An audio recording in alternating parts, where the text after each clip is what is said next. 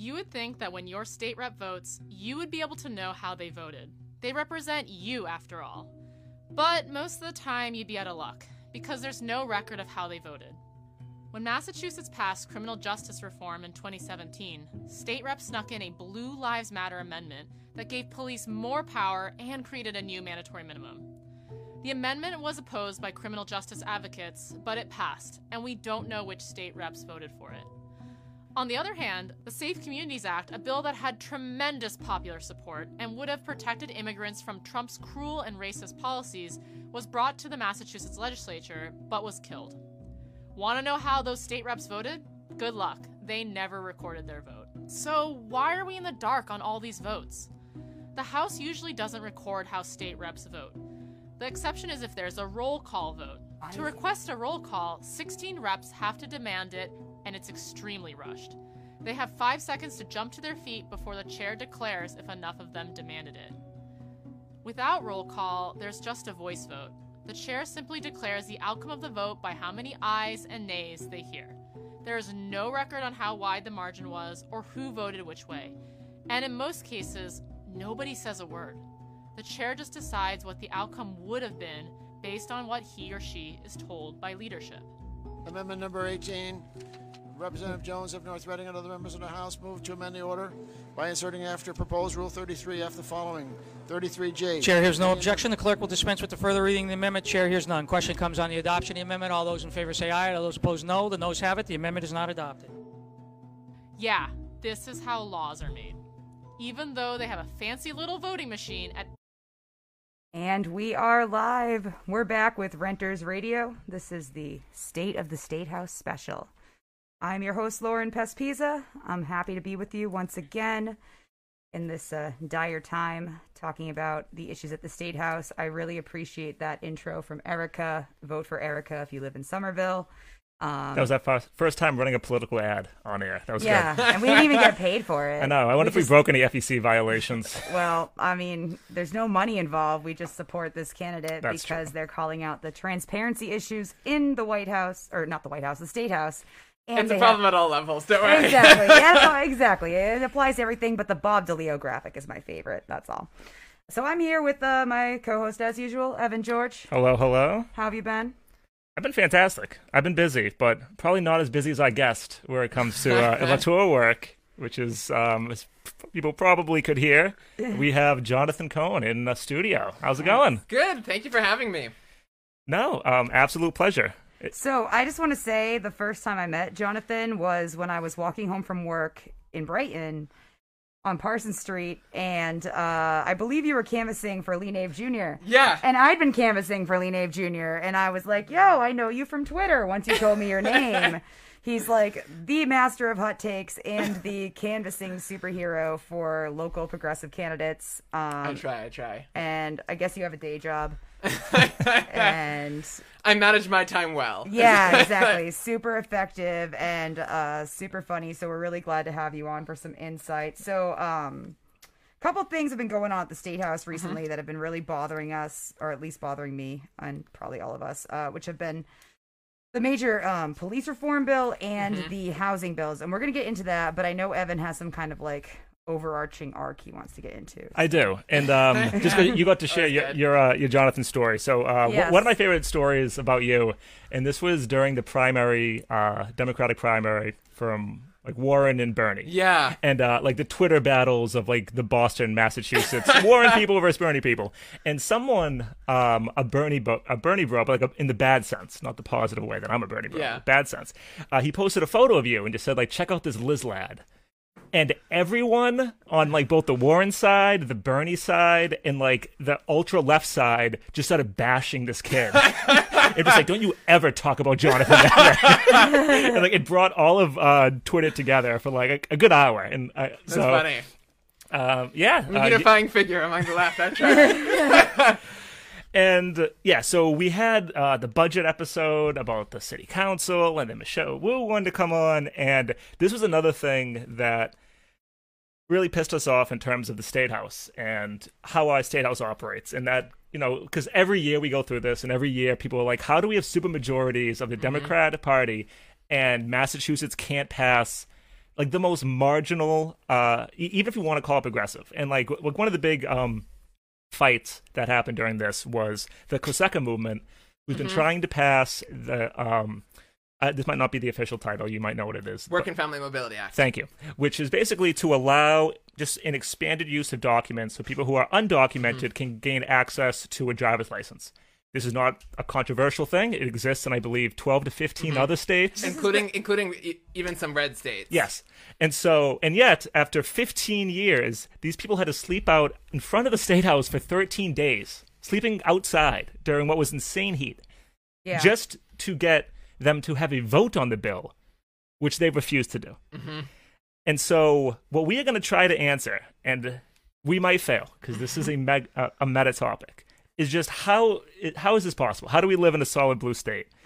And to do this, because I am ill equipped to do it, we brought you in. We brought the Yeah. experts, and uh, we were going to have uh, Matt Miller and Grace come on. However, they have been bought off by the Walsh administration.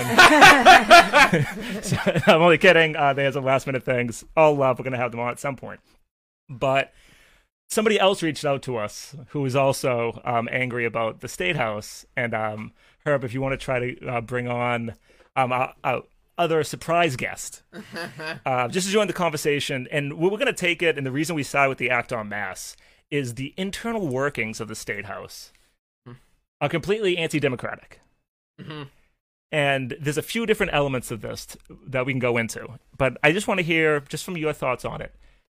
Wh- What is to you the most anti-democratic element of the Massachusetts State House? Ooh, if I had to Yeah, only, yeah, yeah. If you had to prioritize it, If I had to only choose one, what would I? I think what would I go with? If I could... The one. Th- one thing I'll, I'll point to is I don't know if I would say this is quite the most anti-democratic thing, but it's a structural thing that creates a lot of the problems. Um, is the nature of how they have a very tiered uh, system for the the money that they get, which they voted to make even more tiered before, so that you have a built-in incentive to do whatever the speaker wants, because the speaker can keep or can give you a chairmanship or a vice chairmanship or deny that to you, and that's a significant sum of money. So it creates it helps create a system where people view the speaker as their boss rather than their constituents at their as their boss, because the speaker determines their determines their salary in a way that their constituents don't. Ooh, I like that one. And and who who is the speaker? So we can all be clear. Oh, about Bob DeLeo of Winthrop. Bob DeLeo. I went up. Um, But uh, I, I, I think we may have struggle um, here. we may have contact. Um, do we have our surprise guest? Wait, am I going to be surprised? We have a guest. Hello. What's going on? What's up? Hello. What's going And um, is this scam the milkman Tarly? yes, this is. Oh my God. Hello. Hello. Welcome to the show. Sorry, what's going on? I heard someone bailed out. I figured I could fill in a little bit, provide some commentary. Uh, it's not like I'm doing anything besides making Negroni, so whatever. Nice. Yeah, this is our first uh, cross Boston left podcast uh, episode. So this is good. Synergy. Yeah, it's like the, the Infinity War episode of uh, the Avengers here. So um, r- right now, what we're talking. Oh, I'm sorry. Go. Is my sound okay? We need. I can you turn it up, Herb? It's a little quiet. There we go. Be playing with the ones and twos. You want to uh, Yeah. sing us a tune? We can touch your levels. Should be good. Hello. Should be good. I'm here. Okay. I was gonna say uh, maybe move a little bit closer to your thing. I mean, I, I can hear you, but it's uh, it's a little yeah, soft. it's a little quiet, but um. But that's okay. It's So- a little quiet. Okay. Let me DM you another number then and call me on that one. Gosh. Yeah, dude's we got, can do it. It's got burners for days. All right. So uh, while while we set that up, I think Okay. we so what you listed was basically the ability to give and take away chairmanships. Yeah. And so kind of that income, that kind of almost income structure that it exists, where you really do have somebody acting as your boss and being able to kind of give or deny stuff. I would also say that there's a certain uh, an element of of the ability to give or deny information and the kind of the very tight timeline that things operate in is another particularly undemocratic thing. Uh, that you saw that in the House recently when you, uh, or kind of a few times where you'll see a bill formally exit the House Ways and Means Committee at like 11 a.m. and then amendments are due at the end of the business day and people start voting the next day. So that you really don't have so other than let's say if you can hear about what the act if you can get access to the text because you know somebody who knows somebody other than that it's like a mad scramble in which representatives need to actually like figure out what they're even going to file even though they end up withdrawing all of their amendments anyway uh but it ends up making it so that it's very difficult for advocates to Your call in a has been serious way in forwarded to an automated voice because of how messaging system. information is controlled Nine, seven, eight, seven. Oh, you oh. are doxing somebody right now. That was so close. I was all right. You know the area six code. seven five three oh nine. Yeah, you know has nothing. anybody ever tried calling that number There's actually okay. There's an entire website. I want to tell. I know this fact. an entire website devoted to that number with every area code and what it is. That's And- amazing And, half of it is Jenny's plumbing service, or something. Somebody got the number. If, if you, if, if I were a small business and had Yes. the ability to get that number and name something Jenny's, like kudos. That's exactly what it is. Yes, it's awesome. And all right, attempt number two. Milkman, are you there? Hi. Oh, there Sorry, we go. yeah. Oh, you sound great. Sorry, yeah, no, I figured I figured I might as well just use like a direct line then that might be a little bit easier. So Yeah, that's much sorry for the delay. Scam Harley is here now. Whatever. What's going on? How's everybody From- doing? We're doing well. Uh, a little Good. toasty in the heat, but we have some uh, some porch rockers. I'm not, I'm not as fancy as you. I'm not a mixologist. I'm a Oh yeah, these Okay. are, these are just guy. regular regular Boston beers. So just a quick intro. This is Scamwell Tarley from We Need Some Milk podcast. Want to cross promote there where cross promotion is due, and uh, can carry on from there. Yeah, it's very you know figured I could come back on, come on and chat a little bit. Jonathan's the expert. I'm more the nice, observer. nice to hear you. You know, Jonathan's been on our pod. That's funny. Yep. So Yeah. It's like it's like it's like okay, you know, I, I might as well just like it's nothing's new, right? Same routine. What's up? What's going on? How's everybody feeling? Is everybody mad? Yes, mm. Yes, that's what I was still going to mad. say. Still mad. Yours is the only podcast that really encapsulates the same anger that I have. So I feel very validated when I listen to it. Well, I, like if I- you're you know, we angry, try you and aren't do really paying attention. Yeah, it's, it's somebody just else like you know, feels, it's, feels it. it's righteous anger. But continue to the discussion. I was watching it earlier on live. So no, no. So, so, so right now we are we're going to attempt to answer a very meta question, Mm-hmm. which is um, how is it that the Massachusetts Democratic Party, Democrats control supermajorities, Mm-hmm. but we can't we can't pass progressive legislation at all. Mm-hmm. And right now we're just going over some quick highlights as to the internal workings of the state Yeah. house. Uh, Jonathan mentioned um, the chairmanships and how basically you have a financial structure to do what the Mm-hmm. speaker says. Um, also, the quick timeline that people have once you receive the bill to file amendments. People have what is it, three hours? Yeah, it could, it could be like, maybe something kind of like like six hours. Sometimes it's like you don't even have a full day uh, to do stuff because at the start of the session, uh, Representative John Hecht of Watertown uh, had filed an amendment to the rules package saying that people should have at least three hours, so at least three days to read a bill before voting on it, and they overwhelmingly voted that down, as though that's like somehow controversial that you should have enough time to like actually do diligence in what you're about to vote on. And- And, they even voted recently against having two hours to read bills before voting on them in committee. Jeez. So it was a speed vote. Exactly. Good luck. Do what DeLeo, do what DeLeo tells you, basically. And I mean, so you didn't go with, with for me is the most obvious, which is the thing that like we mentioned this on this program before, yeah. but it is we do not record the how people vote. I don't know. I don't know what the actual ratio is. Yeah, so uh, so much, so yeah, that in the sense of when it comes to like the interaction between, let's say, the, the building and the outside world, the fact that so many things die with everybody having clean hands it is a major loss when it comes to actually civic accountability. Right. because and you can see that with uh some, some of the bills re- some of the bills recently especially with uh say especially when it comes to the the police reform bills where many amendments are withdrawn without discussion or debate so like simply person goes into through the process of filing them then they're gone uh or then as like the the, the video from erika really excellently sh- uh, excellently demonstrated even if something is formally voted voted up or no, so often nobody speaks on it. They don't even read the full amendment. There's no actual vote. There's no actual record of if it like of if it did pass or if it didn't pass where anybody stood.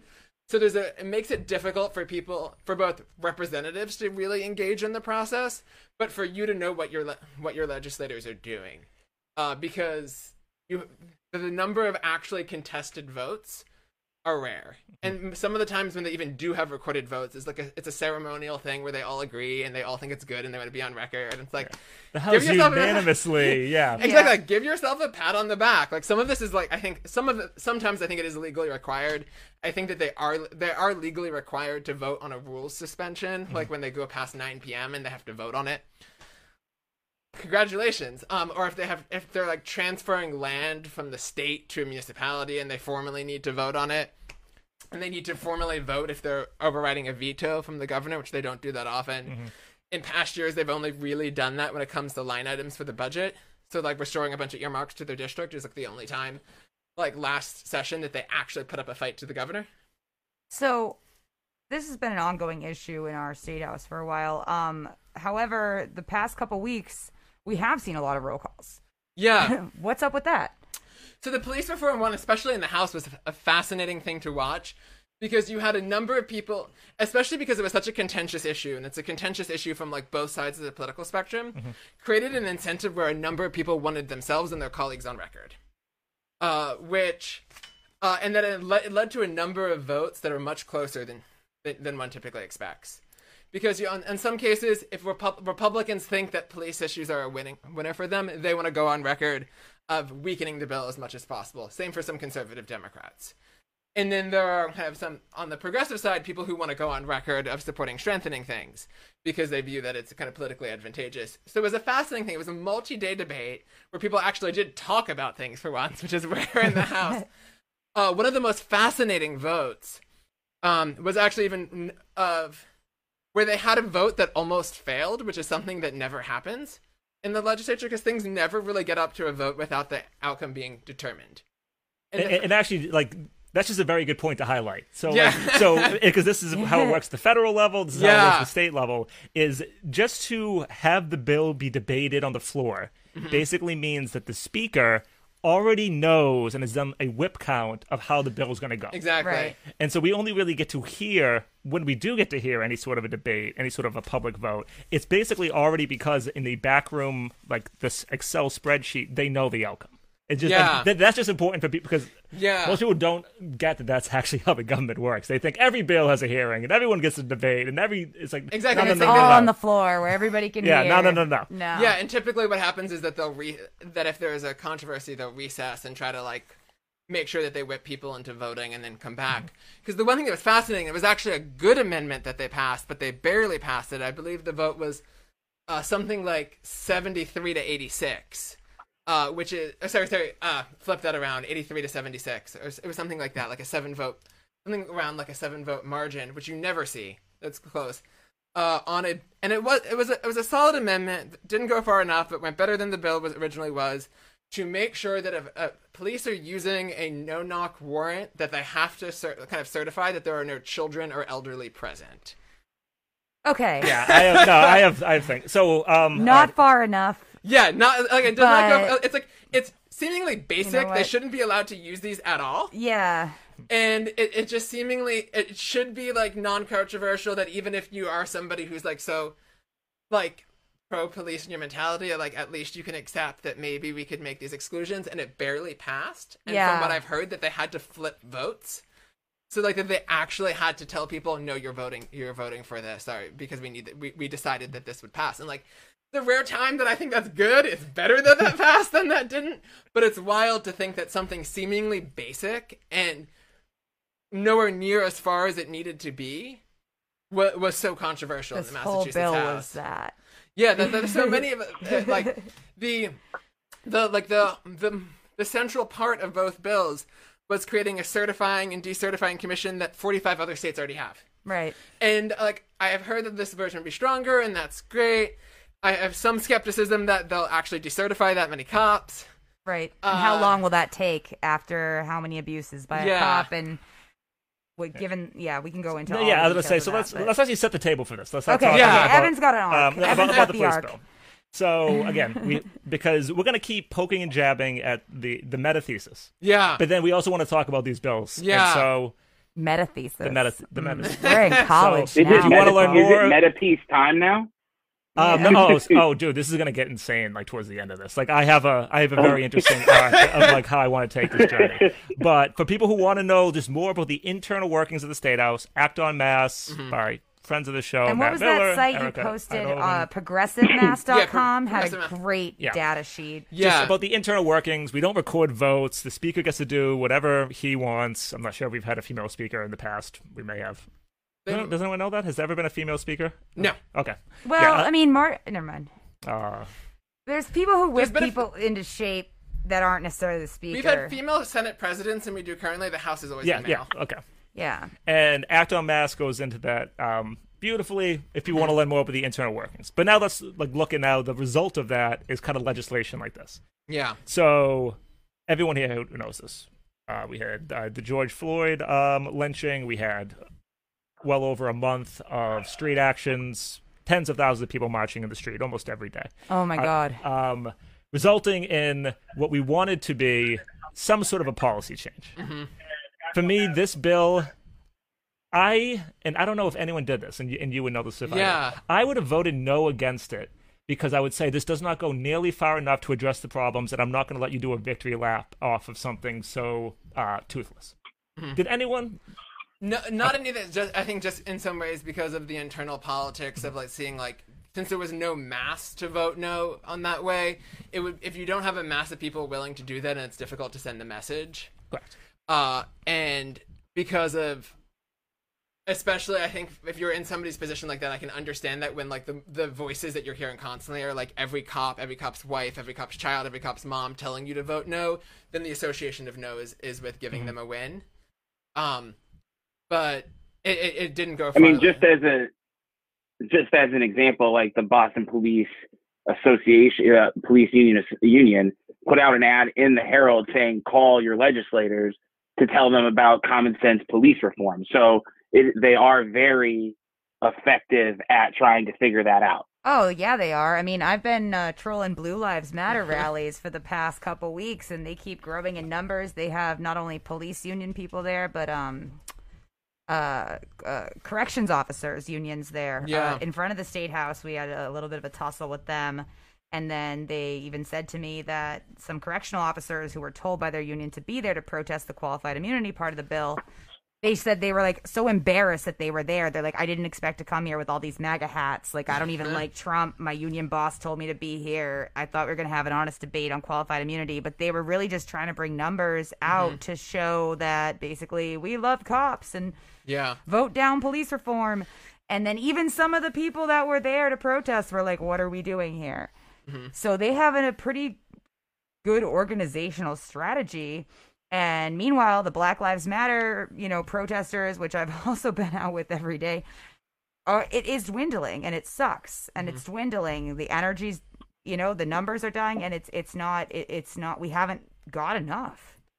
the the I mean, thing- as an ex- no, Yeah, John go. can go, of course. No go. Okay. No, as an example, like the one vote that I still cannot get over and the one that I still harp on sometimes before I go to bed is how did anybody vote to say tear gas is a great idea? yeah. Right? Like that is just Yeah. a I know. that is just like that is just like a common sense like no brainer decision. Like why would you want to tear gas anybody? and in and this instead climate. we had people like eh, eh, and then we had people like Chynah Tyler saying yes to that and then being upset that anybody would be upset that someone would vote for that and we understand the logic between like these votes right? Because obviously some of these votes are like decided before they even hit the floor but it's just like this kind of nature of being like oh my god we're talking about police reform we're talking about how my life matters and they actually said it's okay to gas me because they felt because they felt threatened. Mhm. that's just like shocking to me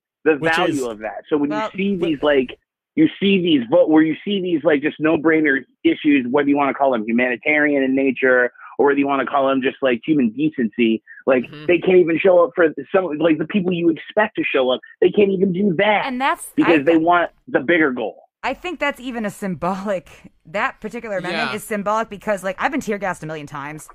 Like, it sucks, but it's also not like like you know how about uh not like barging into people's doors and shooting them that that seems a little more important to me and the, it, so the tear gas thing is not even the main point of the bill that I was I was angry because that's like the easiest thing to vote on. Yeah. That's what everybody can agree on, right? Like Everyone can agree that we should not allow the Boston Police Department to do what is actually war crimes as listed Yep. by the Geneva It is a war crime. like, it is like a war crime. that crime. should just be like an open understanding. And I think part of them saying, no, no, no, we can do this is Yeah. like we will use whatever tools we think is necessary. and, and it was comical to see people argue that like the, the, it's funny when you listen to reps try to argue against things that are so basic like one argument that they're saying oh but like if we ban the way it was worded would also ban things like mace and other chemical sprays Which also yes! sucks, i don't yes. want cops using those either Yes. or that they're like oh well if we we ban tear gas then they'll use attack dogs or something else one there was also an amendment to ban ban attack dogs. You could have lobbied for that too.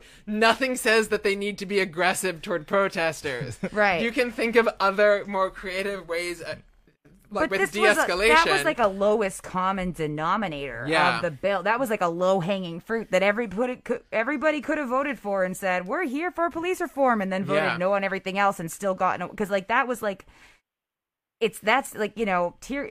I don't know. At, at least in my opinion, that seemed like something that would have been something so easy for everyone Mm-hmm. to get behind, and then go home and say, "Oh, we care about you know like Yeah. the protesters. We're gonna we're banning tear gas," and then do nothing else. Instead, they also didn't vote for tear to ban tear gas, which Yeah. is like kind of like messed up. one of the other things in the house. and this that's is just like my personal thing. I don't know how. Like, obviously, there's a collective like frustration at that, but that's like one that I personally have. Being like, that- it's just like it's easy. Like, you know, who's gonna really be like, what the hell? You know, how could Yeah. you vote no against something Exactly. like that?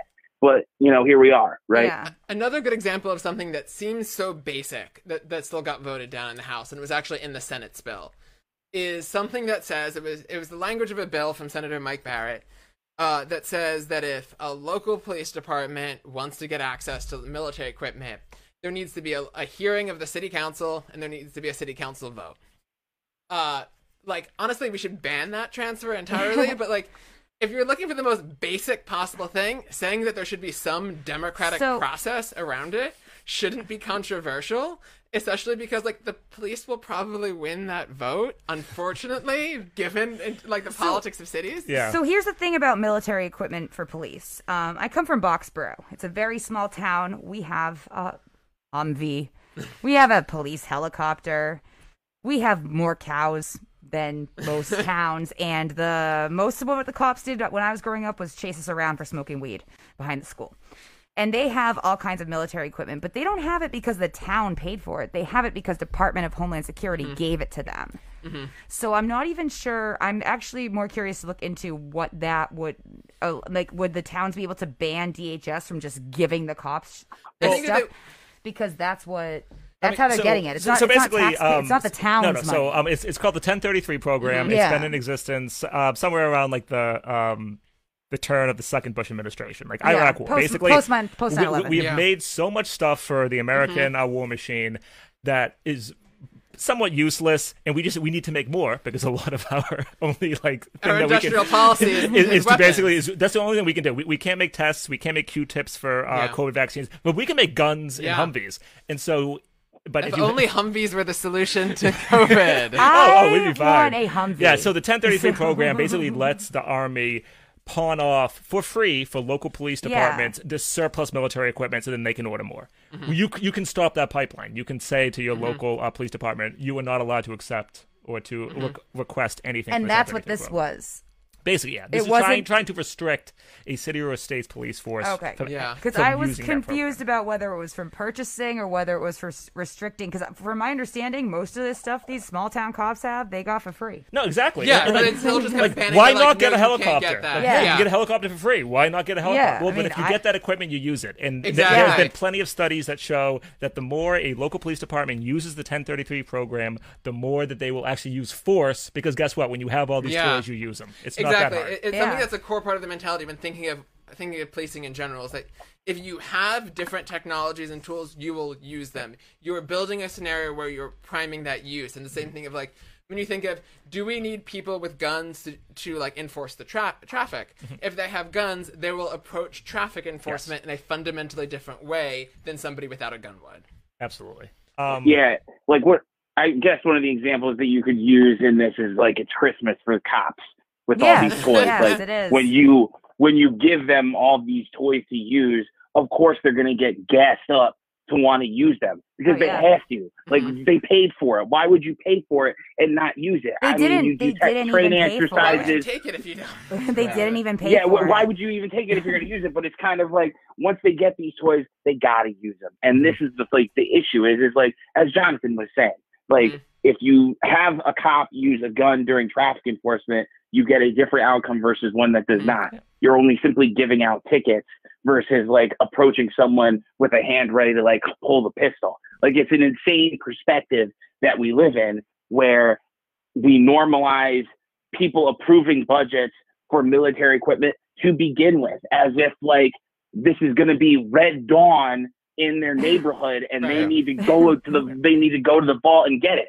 And- like I, I under like I I don't want to like I, I it just like amazes me that here is like the power of the purse, and people are absolutely horrified at like reining in police budgets just based off of the military equipment. Like that's controversial to them, and it shouldn't be. But for some reason, police need you know the latest surveillance equipment or the latest like drone to be put in the air, like whatever. I I don't know, like whatever new is. Like they need to be virtual. armed to watch construction workers fill in potholes. That's a very dangerous Yeah, like the job. details and shit. Yeah. You know, yeah, yeah. One thing that we we can talk about more that you they flagged the issue of qualified immunity as that what people Yes, were protesting because yes. that was a big flashpoint in the debate. It's something that the Senate tried to address, and it was one of like the main things that would actually yield some type of change uh, that the House couldn't Yeah. bring themselves to pass. D- Um, just for the uh, the sake of the audience, do either you Yeah. or Lauren, do you want to just explain qualified immunity? Yeah. and- So Go it's for it. so it's a legal doctrine developed over years, in part after, out of Supreme Court rulings, that basically says that if a police officer a police officer can only be held accountable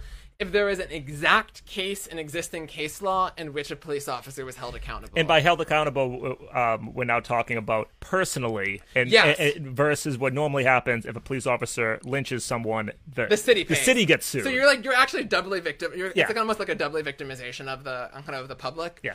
Uh, but yeah, so like the insane that for and it, for violating people's basic constitutional rights Mm-hmm. at that that. And I think an example of the ludicrousness of this of this doctrine is re- can really be shown by the examples that it, the defenders of qualified immunity give for for why it's so important. There was a, a piece in WBUR earlier where this one lawyer who defends uh, police officers talked about a case in which this one officer who uh, that there was a woman I think outside of a hospital having a mental Right, health episode. right. And this guy who was like 75 pounds heavier than her and like forces her to the ground uh, and tases her. Uh, and uh, I think she wasn't able to successfully sue. And guy was like, "How would he know that tasing a like a, a woman having a mentally health ep- episode who's significantly smaller than him was bad? How like how could how possibly could he have known?" And it's like that, that like what a twisted mindset for you to think that like um no I, I'm pretty sure that none of these cops are like, well, it isn't in case law that I've dutifully studied over the years of Yeah. every single possible thing that is that is already proven wrong. So, right? No, you need basic standards of what you can and cannot do, as well as uh have. And so basically, what the attempt in the in the Senate bill that's done, and it's similar to some other attempts at reforming qualified immunity, is to actually make it so that people that people can sue for civil damages in, is in court when their constitutional rights are violated But If it's something that you can generally agree, yes, that they should have known that what they were doing was illegal. and, and, and really, like this would just make legal what people already assume Assume- is the law. Exactly. Right. Like that was something that was wild to me uh, when I was making calls uh, for kind of around for qualified immunity, and somebody was like, "Oh, if police officers do bad things, they already get fired." Like, no, No, they really don't. No, nothing happens to them. This is them. America. You can sue anyone. Just like no, no, no. No, like that's it been drilled in your head Yeah. to make you think we don't need any sort of like Yeah. policies that oh we, oh, we just sue each other. And- just like that isn't how this actually actually works. works. And as well as the other kind of thing that it happens is like not only do you have the cases that got brought up end up getting dismissed, is that there is a there will be a whole universe of cases that will never even see the light of day because people know that they won't advance. So that if, if you know that if you're a lawyer and you you need to like you want to win something, you're going to be less likely to take up a case if you think it's just going to go down because uh, because the courts will always will in favor of the police. It's like you're not even allowing it to go through the process of like, yes, the judges are already stacked and tend to be biased toward police, and so do so do juries, and there's a whole problems in the whole criminal justice system beyond that. But you're not even allowing them to get that far, uh, and just dismissing them. There was also one thing that was that was addressed in the Sen- in the Senate bill that the House didn't even touch is is a a flaw in the Massachusetts Civil Rights Act that says that uh, that unless something is by threats, coercion, or intimidation, it, it's not a problem. When like you can think of, it's difficult to there's kind of a whole realm of possible constitutional rights violations that that they'll allow pass by. Like, well, there was no direct threat made to the person.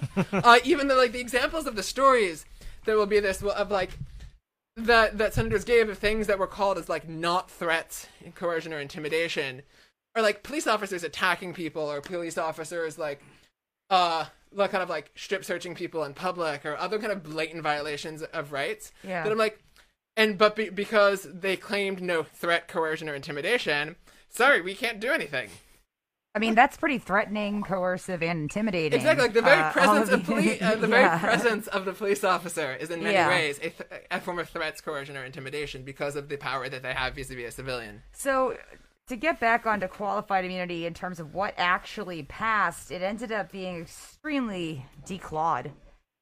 so like In the House. in, in the house yeah, I they just gonna say, created a so- commission um, so yeah, so right now, like the Senate, they passed their bill. The House, they passed their bill, Yeah. and the and whatever you call the reconciliation period. Yeah, so they currently now have a conference committee going on. It was appointed of uh, that you have three members of the Senate, three members of the House, uh, two Democrats and one Republican from each, uh, reconciling a bill. And so that's one of the uh, that's one of the flashpoints of issues because the House passed a very narrow, very kind of watered down version of that of uh, qualified immunity reforms that own, that says that a police officer can only be held accountable if they've been decertified. Which we don't even know how long that process Exactly, we don't even know how- like what that even means yet because that's also a new thing. So it's like extra steps. Exactly. So you're putting another hurdle to that. You're also in a way of like, given like, I think it's a pro- like as you noted, it's a problem that cities often have to pay for this.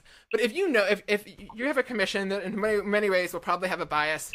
Uh, for law enforcement, if they know that a police officer could be personally liable out of their own money to pay for damages if they get decertified, that could very well make them less likely to decertify cops. I- and and I still think like even qualified immunity to me is, is still going to be a very small marginal reform. Yeah. That just because they don't want it so much, like I want us to pass it. Yeah, exactly. Right. But but right. it, it, it, it it will not um y- the- It's a um, drop in the bucket. it will not um, address the much larger structural issues of the amount of funding Yeah. that police get, Exactly. the use of uh, the police in our society, uh, so on and because so forth. because the fundamental thing ends up being is that the best way of reducing incidences of police brutality is to limit the scope of policing. Yeah. Yeah. And one of the, be- the one of the best things when it comes to passing qualified immunity is just insofar as that that restricts the power of police, especially given how they're opposition to it. Mm-hmm. Uh, but Whatever the cops I mean, don't one of the, I mean, obviously, one of the points that you see, one of the points you see them making is, well, this affects all public employees, and this would affect the teachers, and this would affect our firefighters, and this would affect, you know, this would affect our EMS. Anybody that would fall under this purview of qualified immunity, mm-hmm. what you're seeing is a lot of the police unions use that argument as like a collective we, when Yeah. really it's not about the teachers, it's not about our firefighters, it's about the police and what they do to the citizenry. And this is this is the directive that we have to take. Now, uh, you know, I, I'm not. I, I'm sorry. I just don't have empathy toward like that argument because if if police did good things, then we wouldn't really be here, right? Like we Yeah. wouldn't be Yeah. having this That like conversation some- about systemic things. And obviously, we need to like shed a little light into what's going into our police departments, and QI is a way to Mhm. do that. And it's unfortunate that the spooky nature of accountability is what scares most of these unions. Mhm. And I and I'm sure there's other factors, other groups, whatever we want to call them, MAGA, I don't care. Like it's just we know that they have been very vocal on this perspective of you know if you do this, it affects all public employees, including your teachers. Like think about them, and it's kind of like we're we're not right now because we're not worried about them. That sounds like some all lives matter. I mean, like, or, speak or to to phrase me. it another way, I, like, I, I will go on record saying that if a teacher lynches someone, Yeah, Yeah, they, they, they all- can also be held to the Yeah, same like, standard. I- Yeah. it's like if any public employee is willfully violating somebody's basic Or commi- yeah, constitutional committing rights. war That crimes. is also Yeah. a yeah, that's okay. problem. That's a, yeah, that's also a problem. Like, It yeah, doesn't happen in the see same that- way, but you would see that response like if a teacher did something of that nature you would see a public response that would be of fury Yeah. that would be of upset but when a police officer does it oh you know it's hard that you know it might be a misunderstanding you know let's all let's hear all that no we've we've done that we Yeah. we now need to be at that stage where no if they do something bad they are in front of a board that is determining if that action is bad and that board should be as independent as fuck. But who knows? You know, like who knows what the conference committee is going to come up with in this regard altogether.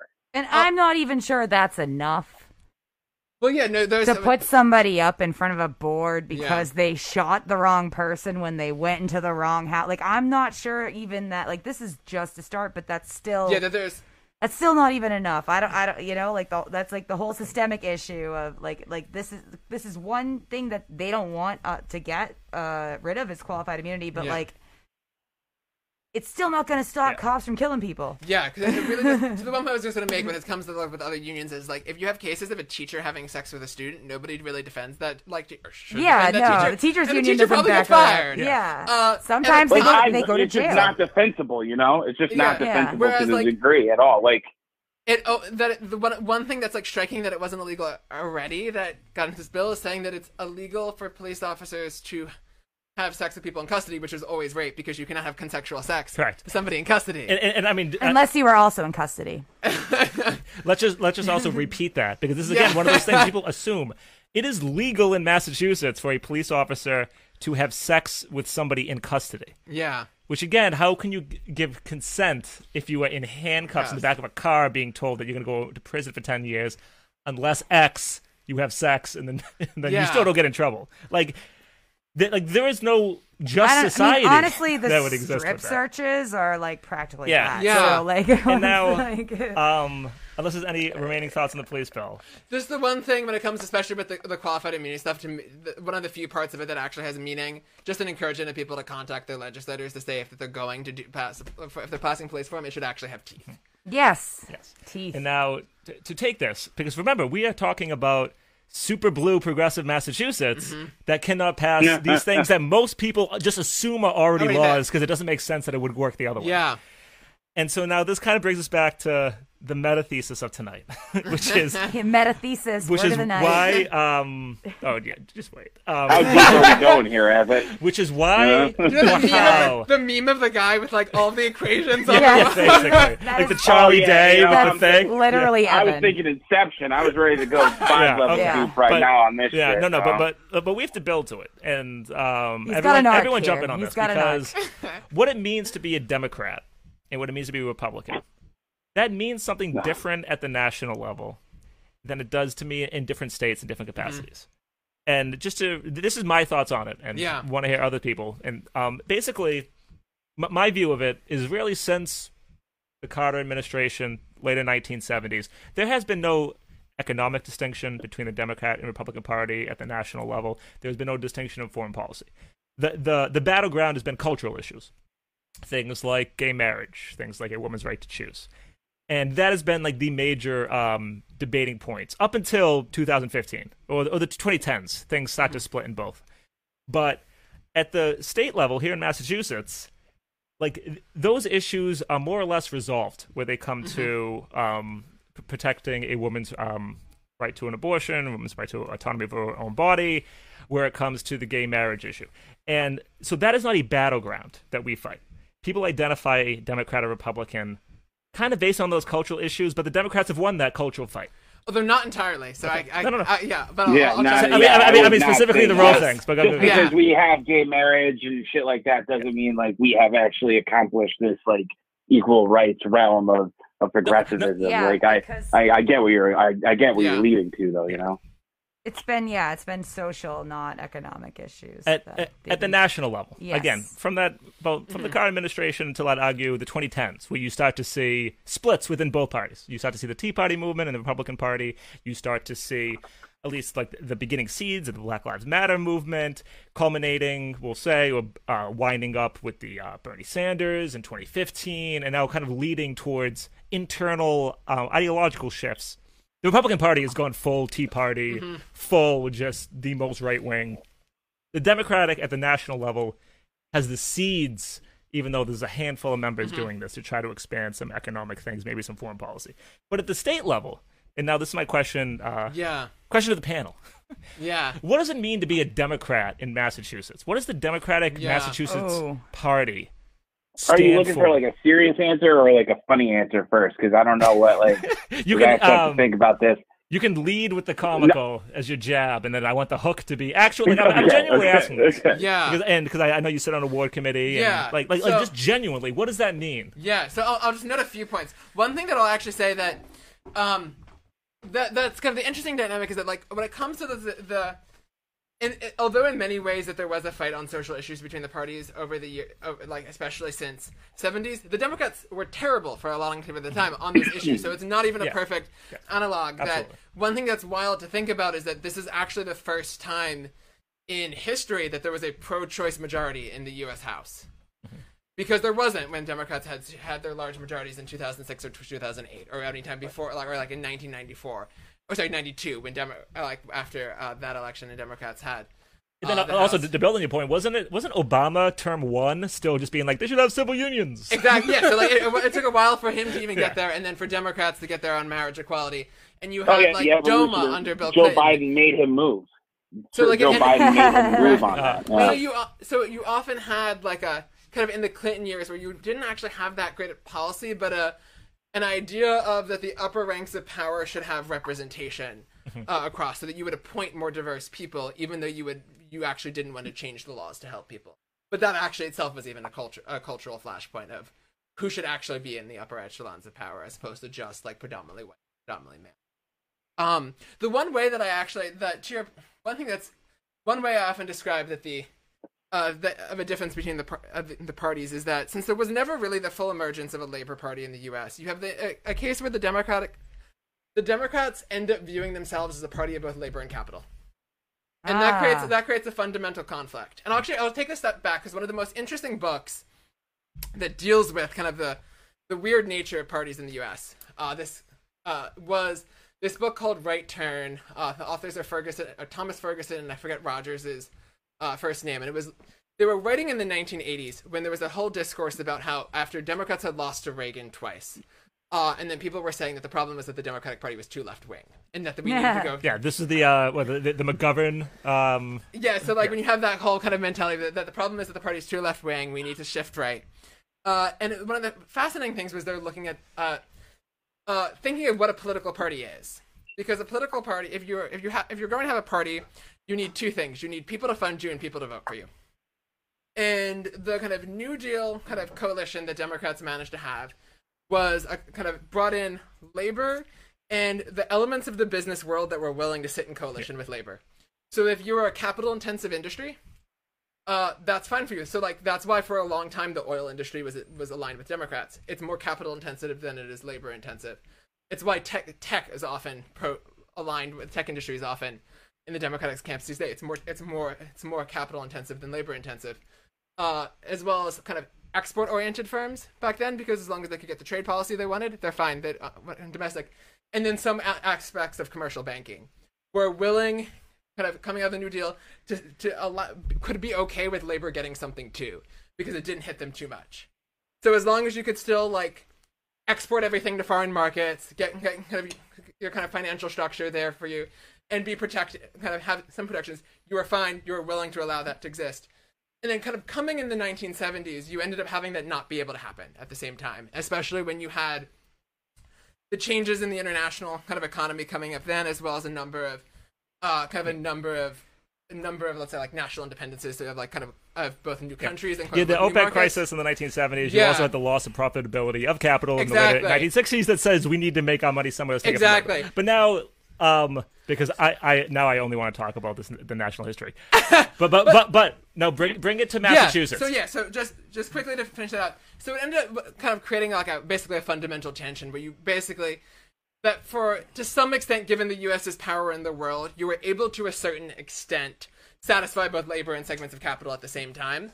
But in, in, in a different international kind of economic environment, you really couldn't. You had to make you really had to make a choice. And for the most part, the Democrats, starting under Carter, said, "Well, the inve- kind of the investor class are the ones that are more more important to us because they're the more powerful one." So that's why you didn't really see that many labor reforms.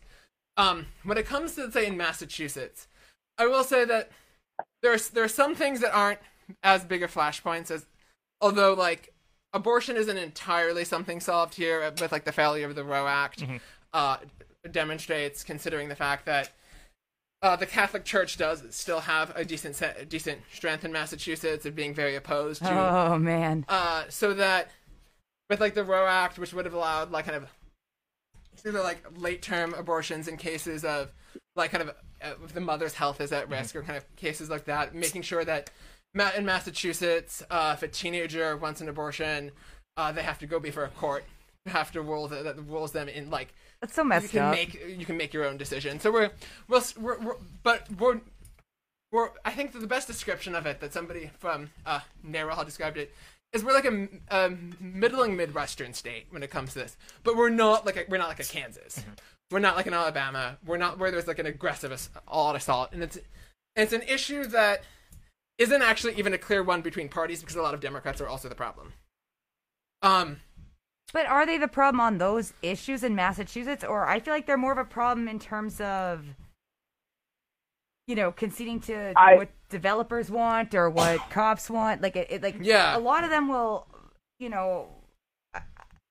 Obviously, the driver's licenses for immigrants has been going on for forever, you know, and that's been like a, a ridiculous ongoing battle. That should be obvious. But in terms of those social issues, I feel like the Democrats here, a lot of them, like rank and file, long time sitting Democrats, just it's more like they're not they're not. I don't know if they're church members. I feel like they're just like money. Sam, did you have a? Uh, I, Yeah. I, I was going to say being a Massachusetts Democrat means, you know, you're focused on the economic cess for as far as someone can take it. Like, you're not necessarily, like, in Massachusetts, it is still very hard to file for unemployment. In Massachusetts, it's very hard to find the economic securities that you need during this pandemic. The reason it is is because that's just the way the systems are designed and that's been since even when Deval was in power. You know, like that's just that's just one of those things. And what has bugged me about Massachusetts Democrats is is, is that they don't want to necessarily take the risk of thinking about others. Think about Right. the gas tax. Think about like anytime we do talk about a tax increase, Mhm. we're supposed to believe that you know here's the public polling that you know whether it's Mass Inc. or another group, whatever the public polling always seems to say we are ready to move into a new direction in some way. We're ready to evolve on the issues. And yet, the stagnant establishment Democrats that we have, unfortunately, don't believe in that polling. They don't believe in taking those risks because at their districts where they represent them, it affects them. I know there there's one, you know, progressive legislator out west that you know we all can adore but i know for certain that they will just not vote for a gas tax because they believe that it is regressive toward their population. I could understand that perspective but at the same time if we're going to talk about expanding different ways of transit whether it's rail whether it's teleportation i'm kidding on that. I've always just wanted it. Like it doesn't filed a teleportation amendment to a transportation bill. I mean, all like it seriously, and it's just one of these things where if we count on people to kind of take these risks and like escalating that, they should do so. And we and we don't see that. What we're going to see is a lot of like the timidity of that conversation, like uh, the trans the the Transportation Climate and, and Climate Initiative (TCI). That's not necessarily a tax beyond it being on carbon. Like we're all sucking it up anyway, and people are actively against like something like that because that is something that they think affects their wallet. And that's what most Massachusetts Democrats Right. that have some kind of financial security think about. It's not about the person that, you know, lost their home and, you know, they're trying to figure out how I pay the rent and then how do I put food on the table. It's literally about the people in the suburbs that you don't necessarily would have thought about to begin with, but that's who this state actually thinks. That's what this Commonwealth actually thinks about. Unfortunately, Yeah, we leafy, leafy tout green and ourselves as liberal. this like, yeah, like we tout ourselves as like this iconic like beacon of liberal ideas, but really when we think about it, your transportation sucks, your schools suck, you can't afford nothing. Like if we were actually doing what this idea is, we would see that, and we don't because there's not enough Massachusetts Democrats to believe believe in it. And and let's face it, it's it, we are purple, not blue, and that is something that we need to like embrace at this point. The one, so the one thing that I think that gets to is as well, which is a kind of a weird case in Massachusetts, um, is that Massachusetts is a overall compared to other states viewed as a fairly blue state, but it's not at all because we're a diverse state. Whereas like a state like California is is a, is a very diverse state, right? Massachusetts is for the most parts of the state very white, uh, which ends up creating a Yeah. very different kind of a different politics than a California case. And like one uh, a book that I think is actually a great read about like the the weird dynamics of Massachusetts politics is this book by an uh, Princeton academic Lily Geismer called "Don't Blame Us," and it looks at Massachusetts and the evolution of suburban liberalism. Don't blame Uh, us. has- Yep. And it looks at like now a, we're getting to some of the bigger themes. Suburban. Uh, yep, keep going. and kind of Yeah. the one thing that I feel like it kind of evinces a certain type of mentality of of Massachusetts politics is the existence of the Metco program. Uh, for those who don't know, Oh, that yeah. because it comes from if you're in a if you're a suburbanite, and that means that you don't want to change the don't want to change the housing policy and to actually allow people to afford to live in your suburb. And you don't want to change tax policy, so you might actually offer more money to help urban schools, but you'll take a few students each year. You won't even offer them the supports that they need, but you'll take a few of them and you'll feel good about it. Is a, is definitely like a strong mindset within that, and I feel That's like, that like, kind of- uh, sorry, that's like saying that's like putting the Black Lives Matter in your in your front lawn. Yeah, exactly. and Exactly. then really like and really those same those same kids you'll call the police on if it's after five o'clock Right. and that's like yeah. one of the things that we're you know that's unfortunately one of the things we do see is what are they what do they always say you know fog progresses or whatever we want to you know it's, it's that kind of mindset and that's I, I don't know if Jonathan's actually alluding to that but that is something that I do feel uh, you know in this state as a Massachusetts Democrat and as a black man it's very hard to navigate the space of this when I know that A lot of people that look like there. me. Yeah a lot of Karens out there you know that kind of bullshit. But Yeah. it's just like there's not a lot of people that look like me on the hill. And i know the sacrifices that those people on the hill have to make to like actually succeed. But at some point like it just hurts a lot when you get like you know it, it- we say that we are massachusetts democrats but then you just constantly look at the voting record. Like nick collins voting against Mhm. you know qualified immunity. Like here's a guy that has zero qualms like counting the bat you know riding the coattails of just every progressive but then when the actual showdown happens, he votes against it and then has to write some like long drawn out letter, like detailing the reasons why when it's like there's no reason why. Look at who you represent you. And he's gonna get away with it. Like that's no that's no question. But that's one of these Massachusetts Democrats I'm talking about, is is that they get to represent a district where it is, you know, very diverse to the degree that it needs to, and the power centers that exist in it continue to elect people that don't want to actually push that needle to do what is necessary. And that look at where we are now, where we're still debating police reform and we're still debate like education. We debate everything all the time when we know that the actual basic human circumstances of, pe- of the actual human services people need, we still can't get them to them. And, So- um, and- and- all right, so Sam just set me up for the next topic. Okay. I, I have to go back to what um, John, Yeah. John was just saying. Um, is you know because the, the Metco program is a great example of this. Is Yeah. what I wanted to, to highlight, and you know everyone here knows about like the busing crisis Mm-hmm. um, in the the 1970s here in Boston, where Mm-hmm. students from like Roxbury were shipped to Southie, vice versa. Again, massive racism um, attacks um, for the segregation. Something that gets underreported during that narrative when we talk about it is the extent of hatred that um, Southie people not just had towards um, the black students and the black families coming into the neighborhoods, but towards the suburban readership editorial pages of the Boston Globes that kind of like looked down on those people, saying, "Oh, look at how racist those mm-hmm. uh, white people are," whereas they were living in suburbs that were completely walled off, mm-hmm. segregated, in the, which they escaped to to get away from a black mm-hmm. population in Boston, and and now we we can go to the next part, which is basically the like the problem of who votes in our elections and the fact that we have one of the least contested elections. And for me, this entire thing, one of the larger points, not the metathesis that's coming later, still, Oh, the metathesis. is that this is uh, the Massachusetts Democratic Party is basically a jobs program for what I refer to as mediocre white men yes. who do not have any challenges. like how many races right yeah, now, I mean, Jonathan? like, you, Yeah. you want us to. well, the, well, well, one funny kind of stat with there, if I believe this is correct, and I can I, that I believe that there are more white men named Dan in the Massachusetts House than there are women of color. I think I saw you tweeted I that. I thought it was right. See, this is what we brought you here for. This is exactly Um, what there we are Yeah. wanted. 160 seats um, in the Mass um, House. How many are being challenged? Or how many? Like, isn't it like I don't know that off the top of my head, but most people spend their whole lives without ever getting getting a contested Yeah. election, and that ends up having a.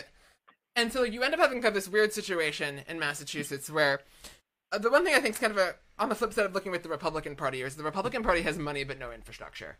Is how I describe it in Massachusetts. If you have money but no infrastructure, you can win statewide. You can win a governor's race by by carpet bombing the state with ads, as well as because you Also, because of- Martha Coakley was your opponent. Let's not forget. Right. As well as a certain type of like, afflu- typ- typically of like a, a certain affluent suburbanite who, if you have a Republican who presents well, and even our Republicans are better than other states' Republicans, mm-hmm. that you can get by with a lot of money.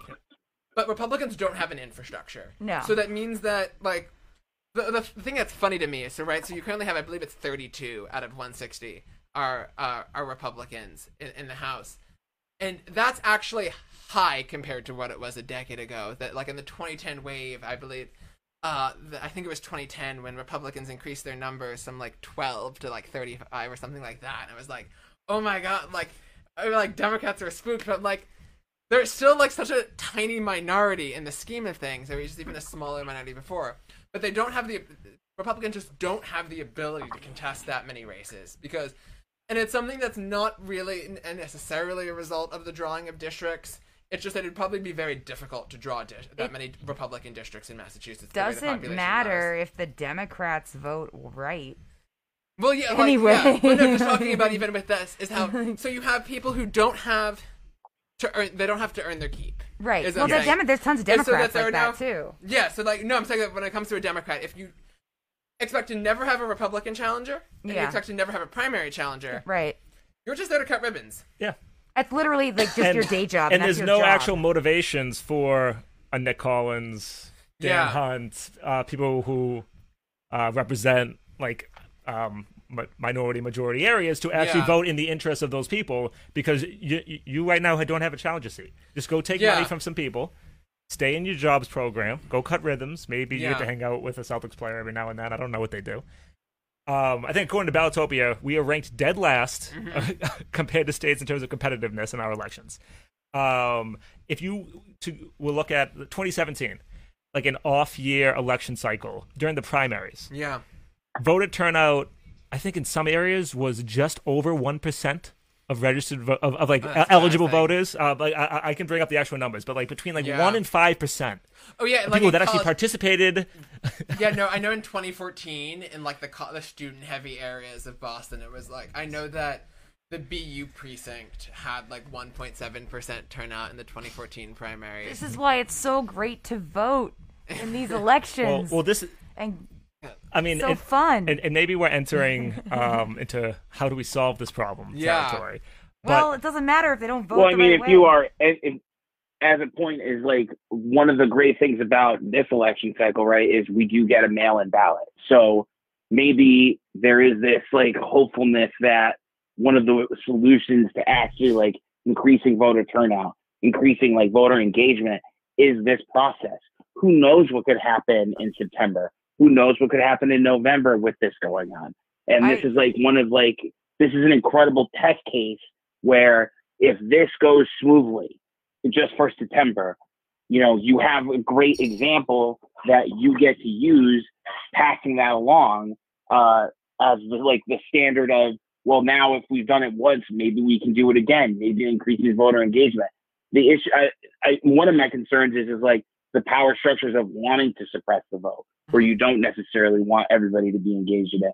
Because who would want, like, in our we know the names of like those that deserve to be primary. Like, would they really want? Would they really want a primary right now? Like, look at Markey right now. Like, he's got to deal with a primary during a mail-in ballot against Joe Kennedy. Like, that sucks. And Yeah. we're debating over which one is more Democrat enough. So, I, I think one of the solutions to this is like testing this like mail-in ballot thing. But you know, big picture, you know, we need more access to elections where it's just like we need the holiday or we need to have the election yes, on the a Saturday. holiday. Like we've like these are all the things that we've like any progressive or leftist, whatever it might be, has been saying for ages now, which is is like if you increase voter turnout, you probably get less eh, you know apathetic voters, and we can't do that. Like like we can't we haven't been able to do that, and we're finally getting the window now to like see how that turns out. Like my hope is is is that with this mail-in ballot kind of thing, we actually can justify saying like, look how easy it is finally to vote. And this is kind of what we've all wanted for a very long time now. And it took a pandemic to explore that. Why you imagine if there wasn't a pandemic, how much easier it would just be. And So, so the one people thing are that- spooked by that. on on voting that I that, that I that I've thought of uh, before when like Massachusetts still doesn't have election day registration, which is a basic reform. Wh- which was states- voted down this year. Yes, exactly. It was voted down this year. Uh, it's something that most other New England states have. Uh, that Maine and New Hampshire have had it for a while. Massachusetts still doesn't.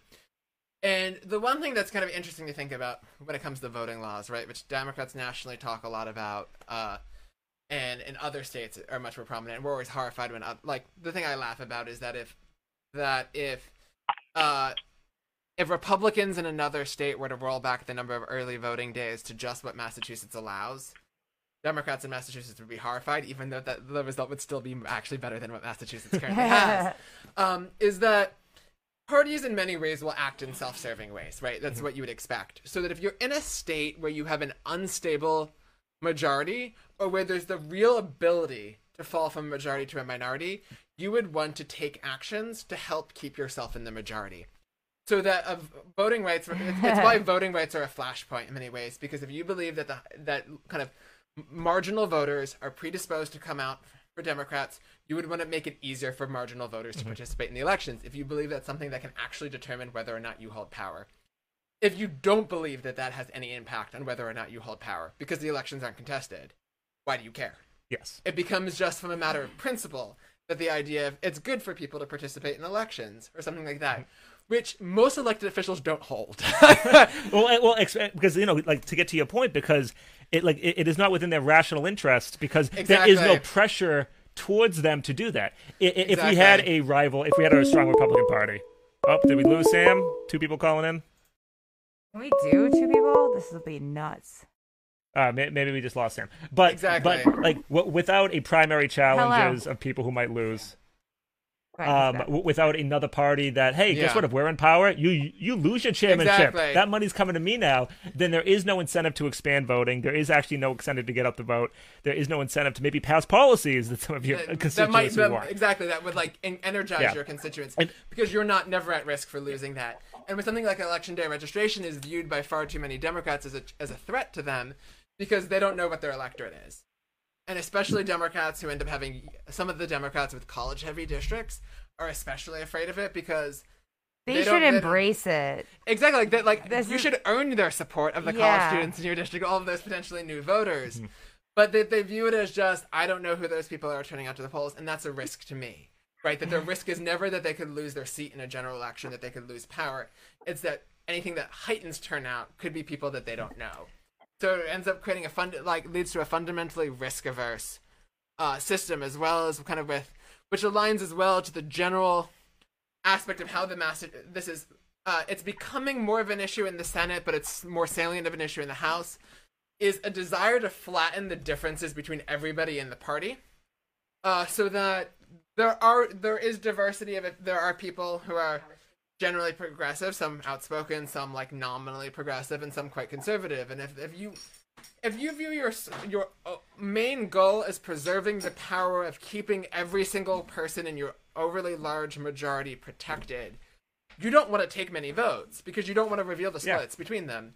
You want to flatten out to only the things that have full consensus and that, that, that you'll vote on. We've seen that to, it's, it's not as problematic, but we've seen that to some extent on the, on the national level as well. If you look at what Democrats are willing to take up, Democrats are not going to take up votes on the national level that don't have the overwhelming command of the Democratic caucus. Mm-hmm. And they don't want to take votes that they'll only pass by one vote. Even if that, because, so that you end up having, the thing that annoys me is I, I my home, di- the district I grew up outside of Philadelphia, is one of the only districts that Clinton won that has a Republican rep, and Democrats end up flatten nationally flatten things to the point where that Republican rep is willing to vote for them some of the times, where rather than actually trying to push something and acknowledging that having de- having defections is okay if you pass better policy. Mm-hmm.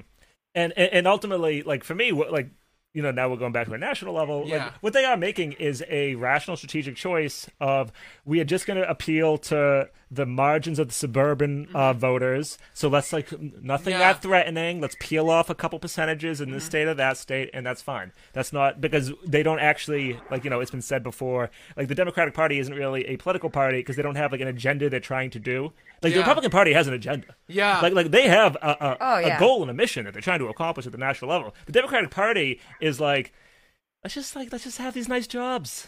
That's yeah. like we can go to cocktail parties where we're the good people fighting against the evil Republicans, and let's just it's a jobs program. The one thing that I think that I one way I framed it in terms of what's the number of politicians lack is a vision for how society could be in any way other than it is.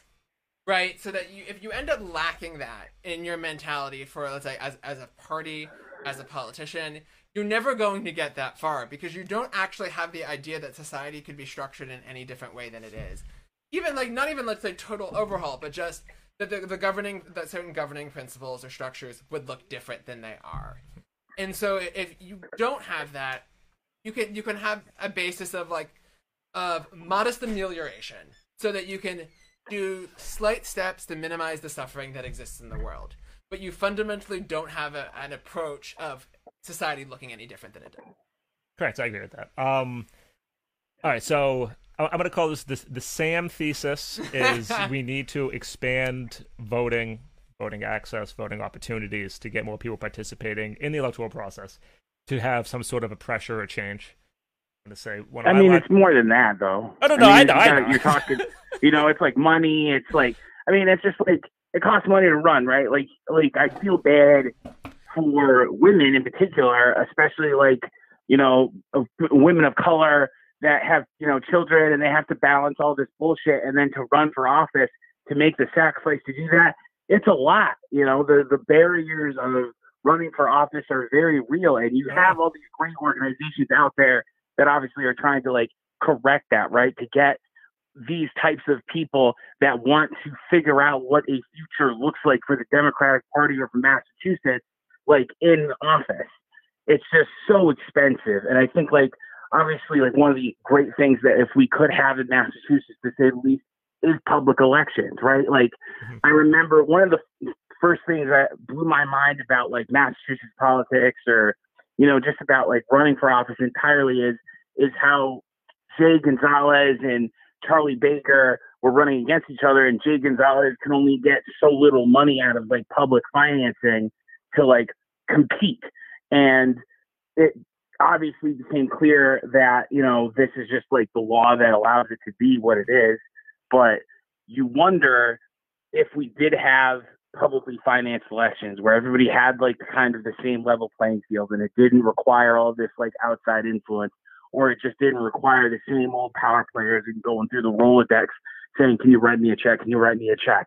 Like if you actually had robust elections that were structured in a way that allowed people to know these are your candidates, these are how they're running, these are what they care about, you would probably see more people run for office. You'd get more active, spicy primaries and, and elections. But because of the cost prohibitive nature of running for office, Yeah. you just it's you you just don't see that enough. And and that's one of the things that like obviously just sucks the most. And I personally would like to see that corrected because what happened in Boston in last election cycle, just seeing all those people run, it was crazy and it came down to one vote vote. But that's what people deserve. That's That's, what right. people should have. That you know, that we should have a ton of people running and debating the ideas. And if it takes forever to actually get to that, and then we can just say, okay, everybody vote. Okay, that's how it is. But there's just such a hindrance for people to to run for office. Like if someone got Julia Mejia on the phone being like, "How much debt are you in right now?" Like I would be, I would, I would be shocked at like seeing that number. You know, like being like, "This is what it is," right? Like it's like then- buying a new house.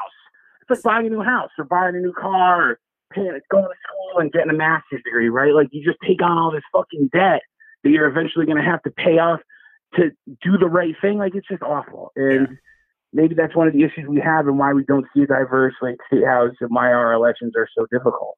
And then um, I know Jonathan has a point. I think Lauren has a point. I was going to just say, and it's it's almost like a little bit of like a chicken or an egg thing because in order to Yeah. pass legislation that will have public financing of elections, you need to get new people in. But the only way to get new people in is to make it easier to raise the money. So like so the people in office really don't have a rational incentive to pass the policies which will make it easier for challenges to emerge. Seattle to me is the best example of this, where they they give everyone like a hundred dollars of like voting bucks. Yeah. and Extra so, bucks. And so every Voting voting. bucks. yeah, so, so every every registered voter Yeah, gets yeah, basically you know, a free yeah. hundred dollars. It says, "Hey, register to vote. We'll give you a hundred dollars that you get to spend on any campaign of your choice." And now people are like, "Oh, I get a free hundred bucks. I'm actually gonna like look into this. Yeah. I might actually vote. I might actually volunteer." Yeah. And, like, um, but again, how do we get people to pass that where it is not within their interest to pass it because it'll create an opportunity for challenges? Well, Yeah. So the, the one other thing I was going to note, which relates to the, the kind of money and barriers uh, that Scan was talking about, is that the, you also have the barriers to information in the first place or participation Oh yeah. beyond just participation Yeah. as a candidate, because it's often difficult to figure out what's happening. Yeah.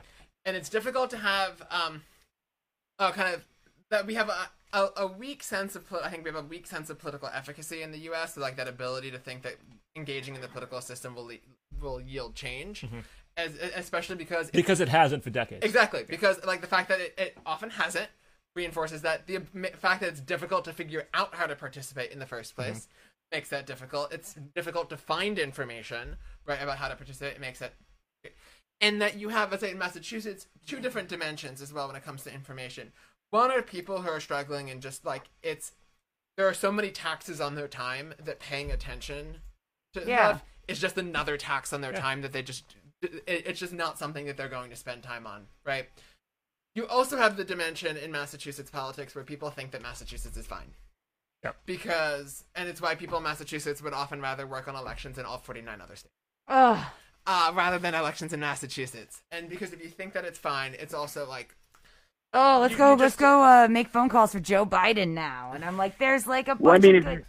Yeah, that and if you so, look like- at an example of last night, like Cori Cori Bush, like you know, everybody wanted to get it. You know, everybody wanted to help her in some way because they knew that this was like some kind of like moment. Whereas like here, you're never gonna like, I don't know, maybe I mean Ayanna Pressley and herself, right? Like uh, like doing the upset against Cap, but like in these examples, you're seeing these like moments where if the national attention isn't happening in your area, then everybody's just gonna say it's fine. Like it's not. There's nothing to worry about. And, and if anyone does think it's fine, uh, Massachusetts has somewhere between the fifth or the eighth highest um, income inequality. Yeah. We have a 33 year life Yeah. expectancy differential. Th- Like people who are born in Roxbury have the same life expectancy as basically like towards the mid 19th century, like before like indoor plumbing, like Yeah. 56, 59 years old. Where two miles down the road, I think it's closer to 90, 92. yeah third most gentrified uh, city in America, Boston. So if anyone thinks we're doing fine Yeah. by whatever metrics you use, please let me know what the metrics are because life Yeah. expectancy for me is a big metric that I bring up a lot. I'm just measuring how well are we doing. Yeah. Um, I want to just say, in terms of, uh, you know, I guess, um, sorry to troll, but I'm not trolling actually. If anybody wants to put their money where their mouth is and complaining about people not running, um, I would love to hear somebody in this room or on this phone call Um, announce their candidacy for the state house. Does it have to be me? Yes, yes, No, no, go no. one more run. um, I, I I made the statement that um, basically if we we will, we are not going to have I said this at like a Dorchester neighborhood meeting. We will never again have not have a challenger for either that's Frank Baker, or state rep, center rep. We are going to make people sing for their supper. If Yeah, that means please that that means that I have to run in every single election simultaneously on the ballot, I will do that. We Some would call you an some would call you an Althea Garrison. yes, yes. If I have to That actually reminds me of. This, Oh this my is- this God. but you, this but is- then again, like think about it though. Think about it though. Like here we are. Like we're laughing about her, but I mean she does run a lot. Right. Dude, and Althea Garrison been- is so it's hardcore. it's actually why like one thing that if I had the skills to make to like do doc uh, uh, the skills of a documentary filmmaker, the one film documentary I'd love to make is on perennial candidates. yes. and to make it in a way that like slightly problem slightly like problematizes how we typically view perennial candidates because if you think about it when we tell people how uh, we that people should run for office like you should get involved right and, and if at first you don't succeed try try again right so uh, the perennial candidate is in many ways taking those at their word Yeah. Yes. they're actually embodying a certain They're form walking the of walk. civic virtue they're often also completely bizarre Oh, yeah. mean- but it's it's this fascinating Vermin Supreme. exactly. so it's this fascinating tension of like the best ep- epitomes of civic virtue are also some of the most like, si- like kind of bizarre Dr. human Shiva. being- Exactly. And just to actually like engage with that as a, as a question would be a fascinating documentary to make. no, I like it. Yeah. Oh yeah, no, that's great. In fact, I think that um, I think you should run Evan, and then we can make a documentary. about Yeah, it. stop, stop trying to get me to run. Um, w- w- we have plans for Dorchester. That's all I say. Okay. Uh, it does not rely on me Can running. somebody run against Moran? That's all. I've Are been you in the district? Yes, I might do it. I don't know. And I it's don't like, like. Lauren set up the question just so then she can say, "Fine, I'll run." Yeah, this is all just like a, a ploy. Um, the one larger point I wanted to make, um, and I don't know how you're doing on time, Yeah. uh, Jonathan. If uh, for the sake of getting back, if we can wrap up like in the next like five minutes. well, he's got an arc. No, no, So no, no, no, no. arc. We're at the end of the arc. I, Okay. we, we hit what I wanted to, which is like we need to stop primarying. We need Yeah. to I want a voting name and shame section, but the, the major point that, that we did get to hit successfully is the reason that we don't actually pass anything is because there is no pressure to get them to.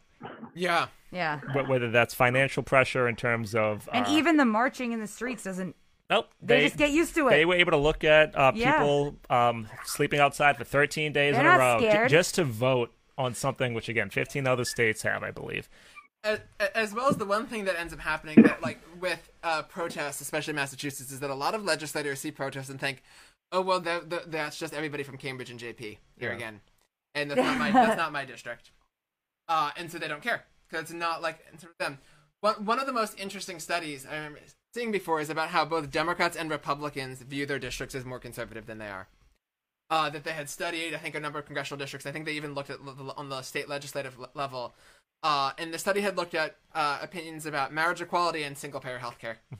And they had asked Republicans and de- like Republican and Democratic legislators about what percentage of their constituents they think support these. And like the Republicans were wildly off, right? Like, uh, but Twenty Democrats were- percent support Sharia law. like, just, like, just it's not big uh, like so like Republicans com- like comically wrong, Yeah. but Democrats also overestimated how like they underestimated how the support for kind of liberal, progressive, whatever positions in their own districts. And you have a, a severe case of that in Massachusetts, and it does come to the pressure point because if you're hearing from like five conservative old white guys who constantly call your office about how terrible immigrants are, that's your view of your district. And then you go home and you hang out with your friends who are all probably pretty wealthy Exactly. at the golf course, and this is all you also hear. And then you watch maybe MSNBC at night, and then you're just like, Yeah. oh, like this is the world. This Exactly. is like what it must be. So that so you don't actually so that if they don't actually hear from that much other than let's say those who are comfortable and those who are like the worst human beings. that it it ends up skew- having a, a massive skewing perspective on, on what they think that their, their that their act what they think that their district thinks. one one point I always like to make is like granted not like that uh Hillary Clinton beat Donald Trump in more districts than Democrats hold in either house here. Obama actually wa- beat Romney in 2012 in every single Senate district in Massachusetts, uh, even the Republican one. So, like, grant that it kind of indicates that, like, not that all these districts are, like, great places or anywhere, but that, like, your district wasn't even racist enough to vote for Donald Trump. so, like, stop being afraid to pass basic things that other states have. No, that, that's a good point. And um, so I, I wanted to read you all a quote. Yeah. Um, last point. Remember, democracy never lasts long. It soon wastes, exhausts, and murders itself. There never was a democracy yet that did not commit suicide. You know who wrote that? The person who wrote our Constitution, John Adams. My meta point that we don't even have time to go into, which is fine because I don't have too much on it, is that all of our policies, all of our laws, all of the structures, all of our constitutions were never meant to hold democracy within them. And the Project of America, from about the mid 19th century, when we allowed poor white people to vote, to when we tried to expand that towards uh, what we did towards women and then towards people of color in the 1960s, is to j- try to jam democracy into a structure that was never meant to hold it. And that, to me, is still like the biggest failing at the national level and even at the state level. We have the oldest active constitution in the world, I believe. Is that it was never meant to be a democracy. We have attempted through some weak ass amendments to jam democracy into it, but it still does not reflect it. And to be honest, it probably can't. And with that, All right, we're not positive No. Wow. All right. I want to go through. Okay, now that you guys did your Ken Burns documentary on the history of a- democracy and everything, can I just go through some like freaking state house people that I think are awesome and or terrible? Um, All for it. Like I just I want to talk some shit, and you're all talking high level stuff. Yeah, I'm done. I came here to like off, talk Queen. shit. So, Trying all to right. Find a. Yeah, but it's designed. It's designed that way. Like it is. It is a complex process. Like the ad that you guys had on earlier before you guys went live. Like just how fast like someone could speak on Yeah. just even saying a roll call vote. Like this is how it's designed to be. It's designed to be complex, parliamentary procedure, Every that kind of shit. Like in the state no ordinary person, no ordinary person would understand that. But here we are, to try and comprehend that in the most basic way possible, and it's we have to comprehend that in a way where it's like people just want to pay the rent, and Yeah. we can't even figure that. You know, we can't even streamline that kind of process to say here's some cash, like solve that. So I, I understand where you're coming from about like. I'm fascinated how Jonathan just knows all this shit sometimes. Like, he Jonathan understands the rules of knowledge. he understands how you know the players and who kind of like moves and shakes and and all that stuff. It's just it is fascinating. But as an observer, this is one of the more annoying parts. Is we're just an ordinary. Some people are just ordinary people, and they just want to understand if their government is effectively taking care of them, and we can't even be transparent about that. Yeah. And that is one of the most frustrating things about Beacon Hill for me yeah. personally. So, you know, I, I understand what you're saying. I understand where you're coming from. Yeah, I mean, I, I- the transparency of all the voting uh, up there has been extremely messed up for a long time. I was impressed with the amount of roll calls that were, like we spoke Mm-hmm. of earlier, actually recorded in like this lovely chart here I have in front of me. um, I wish I could have that for everything. I wish I could just look up a bill Yeah, and it's see how everybody voted in committee. which is again in- what we like, assume exists. Yeah. this is what should actually happen, but it doesn't. Um, I believe that uh, Anna Cal- Ann Callahan is running uh, to on a transparency centered platform, Yep. um, which we may go into at some at some further point. I do want to, you know. Um, however, her opponent Christine Barber looks like already also voted correctly on all the police reform budget issues. No, she did. But you know, um, I'm looking at Yeah, this here. no, I can do in terms of shout outs to people who are really good on that. Um, yeah. Uh, we're talking police reform, just to. With like in terms of actually in general for the session, I'll Okay. say like I'll Yes, give shout outs to people. Uh, her birthday was recently. I'll give a shout out to Nika Elugardo. Yeah, of course, just- of we just- course. Love who- Nika. Who's been great. We got Connolly, we got Elugardo. Those are the expected ones. Then, then um, Lindsay Sabadosa out in Northampton is great. okay, awesome. Um, Maria Robinson and, and Jack Lewis in Framingham are both Yep. sol- are both solid. Um, who else do I want to give a shout out to? Tammy Gouveia in in Acton. Yeah. has- has So been- that's a different part of Acton then. So my friend just got elected a state rep. Okay, Dan, Dan. Dan Sena. yeah, he's also Acton. but- Across the board, perfect Yeah. score so far. Yeah. Thank God. Yeah, Um, he's, a, he's a good guy. Yeah, he is. Uh, Um, but yeah, Acton is split in between two. One of the many like weird. yeah, uh, districting. kind of like Brighton. Uh, and we were talking about Somerville before. Den- uh, Denise, Denise Provost is good people, and Yeah. she's retiring, and hopefully Erika Mm-hmm. uh, win, wins that seat to repl- re- replace her. Denise Yeah. is somebody who's like super smart. If you've ever had the like, Denise for Provost sure- is good. yeah, Um, and then a couple others. There was that guy from Watertown. Was John it? Hecht. Yeah, yeah, John the he's- yeah, he's He very- pretty good. good outspoken. Um, uh, who's good? And then there there are some people who are. Who are, who are good on this issue, and I'll give I'll give credit for on on the policing issue particularly. I'll give credit to Liz Miranda, who is the one who Yeah. uh, was was outspoken on trying to trying to make it a better thing. Natalie Higgins, I forgot to mention, who's who represents a district that isn't particularly progressive but is really solid. She's the former ed- executive director of Phenom, the Public Higher Education Network of Massachusetts, and represents Leominster. okay. Uh, which cool. nobody expects to be like to produce Yeah. one of the most like consistently progressive Good. uh, state reps. So that's always a that's, That's always awesome. a positive when you can get All uh, right. somebody good out of there. And can I Who ask? sucks? I was gonna say, and uh, this might be might be a wedge comment, and we don't need to go too much into it. Do we know why Liz Miranda voted against the rent control amendment? That I don't know because she yeah because she there, there are some people who who both co-sponsored the bill Yeah, what and was up voted with against that? it. So like that wa- that was bi- that was bizarre to me. I like I actually wrote out like who I have it. It's on. It's, if you go to the progressivemass.com, it's on the blog. I actually listed for like all those housing votes who co-sponsored the bill, then voted against it. Which Oh, I which we didn't that even get to. I mean, Yeah. n- We didn't even n- get n- to no, that. n- now is now we've gotten full full circle in the amount of people who co-sponsor a bill, and then the bill doesn't pass, and you're like, well. How like because mathematically you had enough people who co-sponsored it to pass it, and yet it doesn't pass. How's that possible? yeah, part of the many and- problems. And, and, and it speaks to the structure of of leadership, where like if with any amendment, if let's say if it's ruled in advance, what will happen, right? This will this is the amendment that will pass. This is the amendment that will not pass. That there's that there ends up being a pressure on people to fall in line, and so, which is always disappointing when people people choose to. Uh, So and can we just back up? Uh, progressivemass.com is Yeah. the website where people can see these votes for themselves. Yeah. You do a lot of posting. Is this your site or your? I'm the one who does a lot of the updating on it. Yeah, so. and you've done a great job with it. I've been following it. So Thanks. uh, people want to follow along if they keep releasing Yeah. data and roll calls. Uh, I, I post it in the chat, progressivemass.com. Yeah. Um, we haven't even gotten to plugs yet, but I just wanted to let everybody know that's what we're looking at. I do want to, yeah. So Liz Miranda, uh, who are I, some let, other- us trash talk people now. Yes, that's what I'm. That's what I'm trying to get to. Thank you.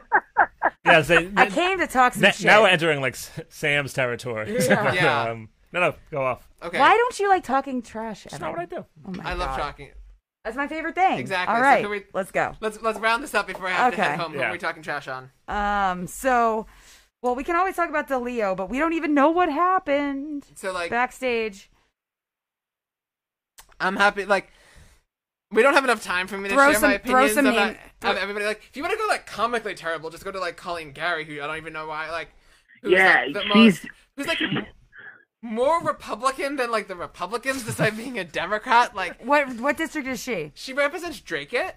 Oh, weird. And okay. so like it was wild that there was when the, they had voted to um basically when Massachusetts still had a law that was basically saying that if women are on welfare have like uh, have children that we're not that you shouldn't have children we're not gonna like pay, give you money for them.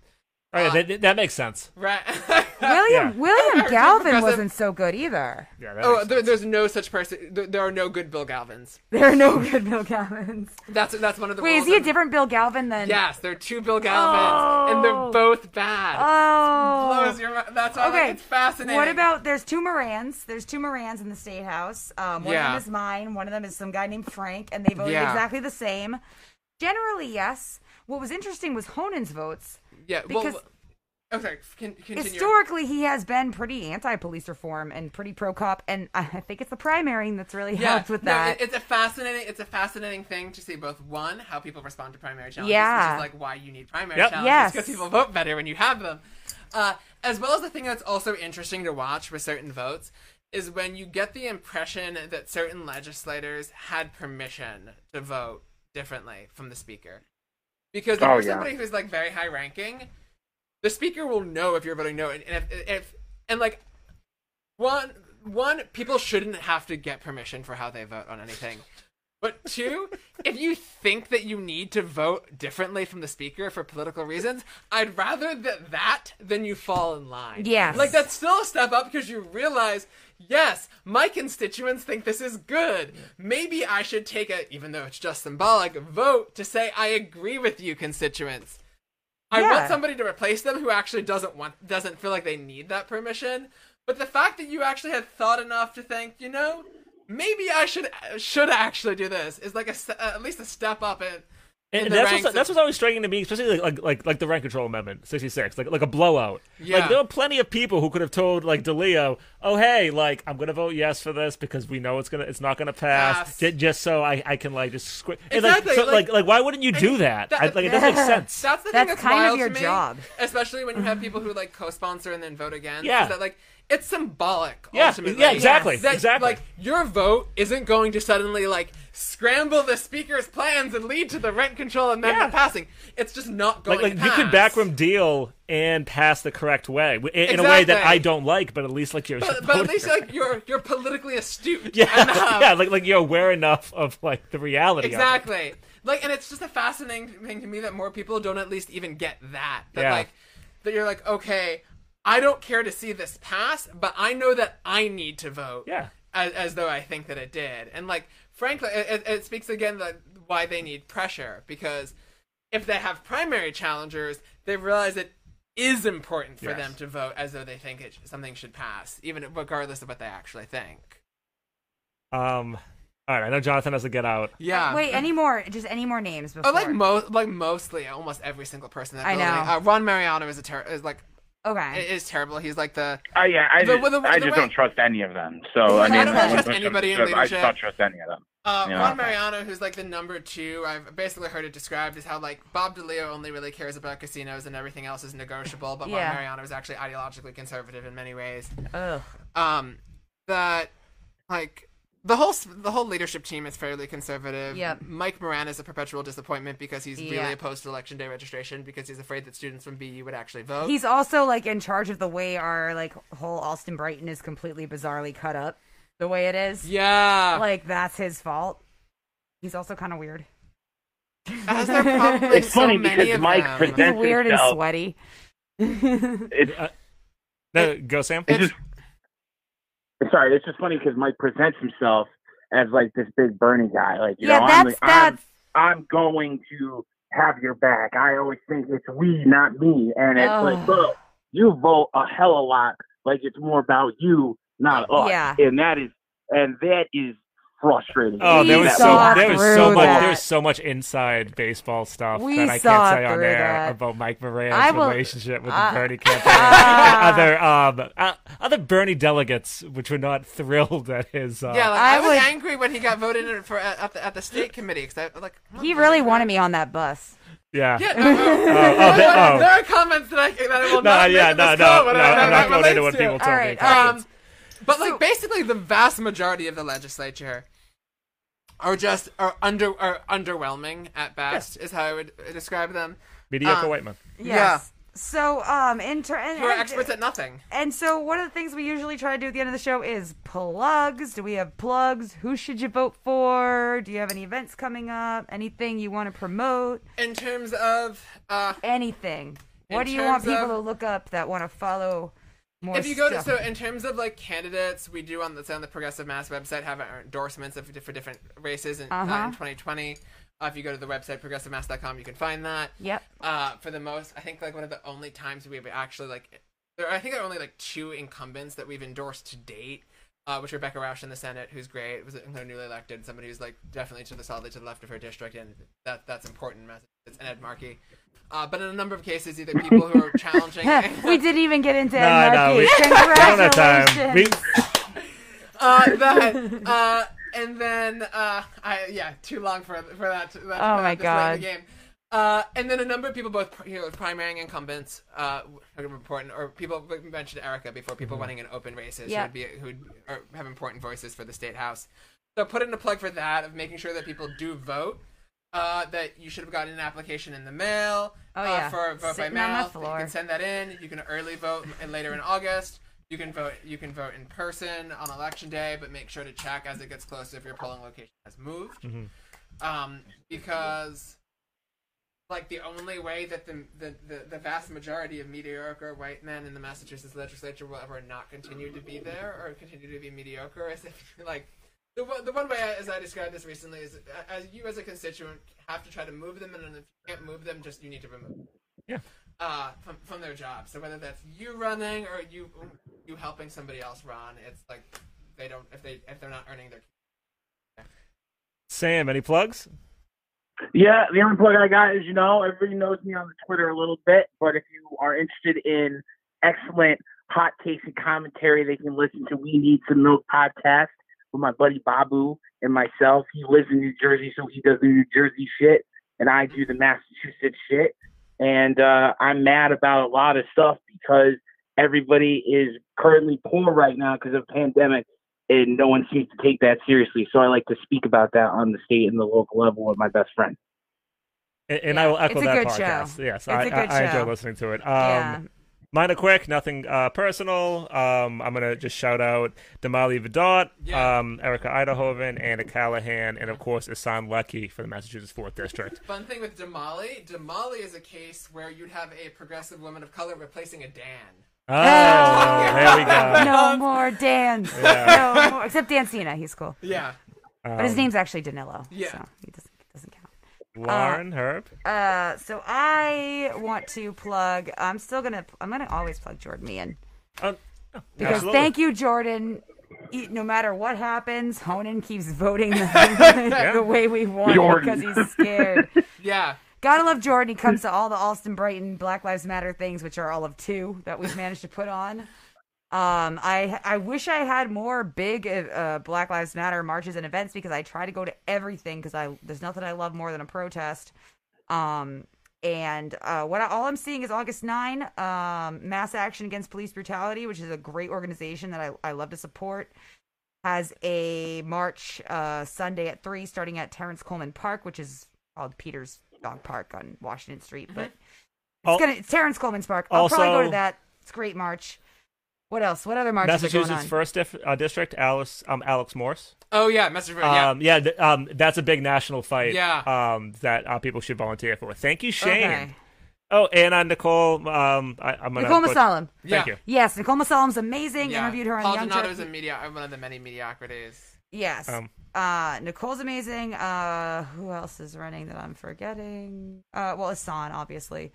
You probably said One that. pri- like in terms of people who are primarying incumbents that are great. Yeah. Uh, you mentioned the two Morans. She's running against the other Moran, but Marianela Rivera is a uh, Lawrence School Committee member and education justice activist up there. Awesome. Who's running and that like definitely need more voices like that. Awesome. And if anybody knows of any more protests for me to go to, I am getting bored and uh, my calendar is like sadly empty right now. I don't know what to do. Do I keep having to go troll Blue Lives Matter events? I guess so. Um, I don't know. That's all. All right. What else are we playing? This was fun. Yeah. This is fun. uh, Thank Sam, you so thank much you, for calling Jonathan. in. And Thank Yeah, you. thank you for having thank me. Herb just did like three different podcast sessions. I know, He's like falling asleep. Herb is falling asleep over there. Jonathan Um, could just like talk for hours. It's like having. I was gonna say, like, I, I, I could definitely keep you you here if I fuck wanted to. Like, just keep fucking you. Yeah, those are my Uh, favorite no. guests though because Um, I don't have to do any work. Yeah, thank you. Like this is was- the easiest show. Yeah, thank you. Like, Um, It's yeah, so we'll do it again fun. sometime. But We uh, will. all right, bye, right. Sam, Jonathan, Bye, Bye. Sam. Thank you. Podcast All right. world. Uh, hey, wait. By the way, follow us on Twitter, Instagram, Spotify, iTunes. We have a Patreon. If you want to give me money, I don't have a job. I'd appreciate it. Also, we're on Facebook and uh, yeah, everything else, iTunes, everything. Subscribe, like, leave reviews, Bam. whatever. Do all the social media stuff. We're out. Peace. Later.